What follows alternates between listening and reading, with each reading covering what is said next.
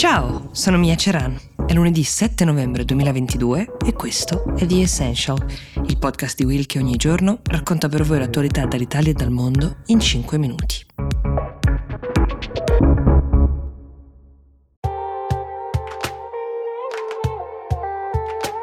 Ciao, sono Silvia Boccardi. È uscito Globally Focus India, il podcast di Will e Ispi in cui con Francesco Rocchetti raccontiamo le grandi elezioni del 2024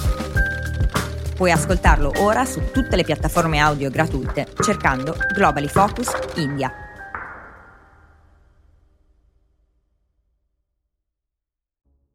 Il Rassemblement National, storico partito che un tempo si chiamava Front National, molto di destra francese, ha un nuovo presidente, a Marine Le Pen, figlia del fondatore Jean-Marie. Sabato scorso è subentrato un 27enne, si chiama Jordan Barella. Questo non significa, sia chiaro, che Marine Le Pen andrà in pensione, è solo un passo in più in una direzione di rinnovamento, anche strategico di questo partito. In realtà anche il cambio del nome da Front National a Rassemblement National era parte di questa operazione di marketing. È nato come un partito molto più estremo, con dei componenti um, xenofobi e razzisti um, piuttosto scomodi, che però sono mutati in una destra più presentabile, che mira a prendere i voti anche dei conservatori e dei moderati, tanto che negli ultimi anni si è fatta avanti avanti anche un'altra destra molto destra che è quella di Eric Zemmour che alle ultime elezioni ha conosciuto un successo importante.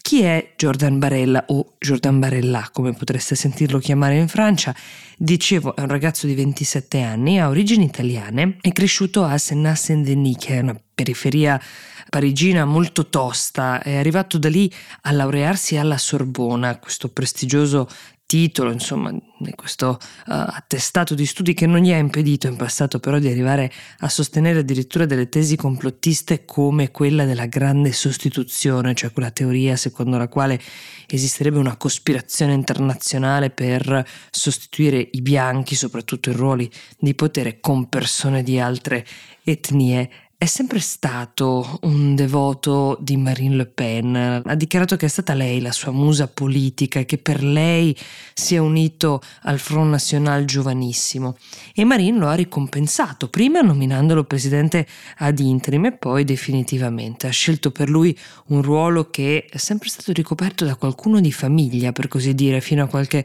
tempo fa, infatti, tutti avrebbero pensato che uh, la naturale erede fosse la nipote di Marine Marine, Marion Maréchal Le Pen, di fatto eh, sembrava la naturale candidata alla successione, invece le due hanno avuto prima diversi dissidi fino a quando a un certo punto il rapporto si è proprio spezzato. Marion addirittura alle ultime elezioni è andata a sostenere Eric Zemmour, quello dell'altra destra destra che vi dicevo prima. Tramontato, diciamo, questo sodalizio familiare, ecco che Marine premia la fedeltà e anche l'immagine fresca, se vogliamo, di questo ragazzo che difficilmente diventerà il frontman nella politica francese per il suo partito, visto che in realtà Marine Le Pen non ha, come dicevo, alcuna intenzione di andare in pensione, anzi Barella a domanda esplicita dei giornalisti ha già detto che vorrebbe che fosse lei, Le Pen, la candidata del partito alle presidenziali del 2027 e così la pensano anche molti esperti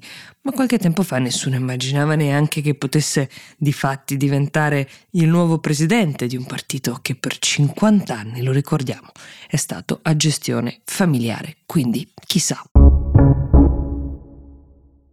C'è un'altra storia che vi voglio raccontare oggi che vale la pena conoscere, è quella di due navi che in questo momento sono ferme nel porto di Catania, più che ferme quasi sospese. A bordo ci sono centinaia di migranti che sono stati salvati nel Mediterraneo in uno dei numerosi viaggi della speranza di cui sentiamo spesso parlare. Queste navi si chiamano Humanity One, che è gestita dalla ONG SOS Humanity norvegese, e l'altra è la Geo Barents, gestita invece da Medici Senza Frontiere. Dalla prima sono scesi nei giorni scorsi 179 migranti, ne sono rimasti a bordo però circa 35, sono tutti maschi adulti. Questo perché? Perché il governo italiano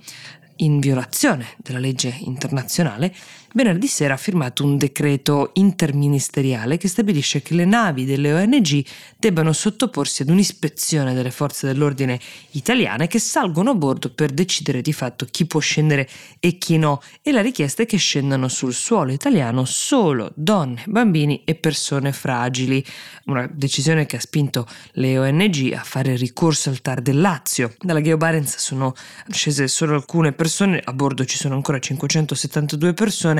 non è uh, ancora chiaro quanti verranno autorizzati a uh, scendere sul suolo italiano, di certo per ora a bordo restano i maschi adulti. Il ministro dell'interno, il leghista Piantedosi, ha spiegato che a suo avviso le navi battenti bandiera di un certo paese dovrebbero essere di fatto considerate delle isole di quel paese, quindi nel caso ad esempio della Humanity One o della Geo Barents, a richiedere l'asilo per i migranti che sono a bordo non dovrebbe essere l'Italia, ma rispettivamente il governo norvegese e quello tedesco. Questo sarà un tema di discussione anche in Europa, possiamo starne certi, visto che la Convenzione di Amburgo, che è un po' il testo fondamentale su questa materia, prevede che gli sbarchi invece debbano avvenire nel primo porto sicuro per prossimità geografica rispetto a dove avviene il salvataggio. Però è anche un modo del nuovo governo per segnalare quale sia la propria posizione e la propria intenzione rispetto a un tema che da sempre scalda moltissimo gli animi.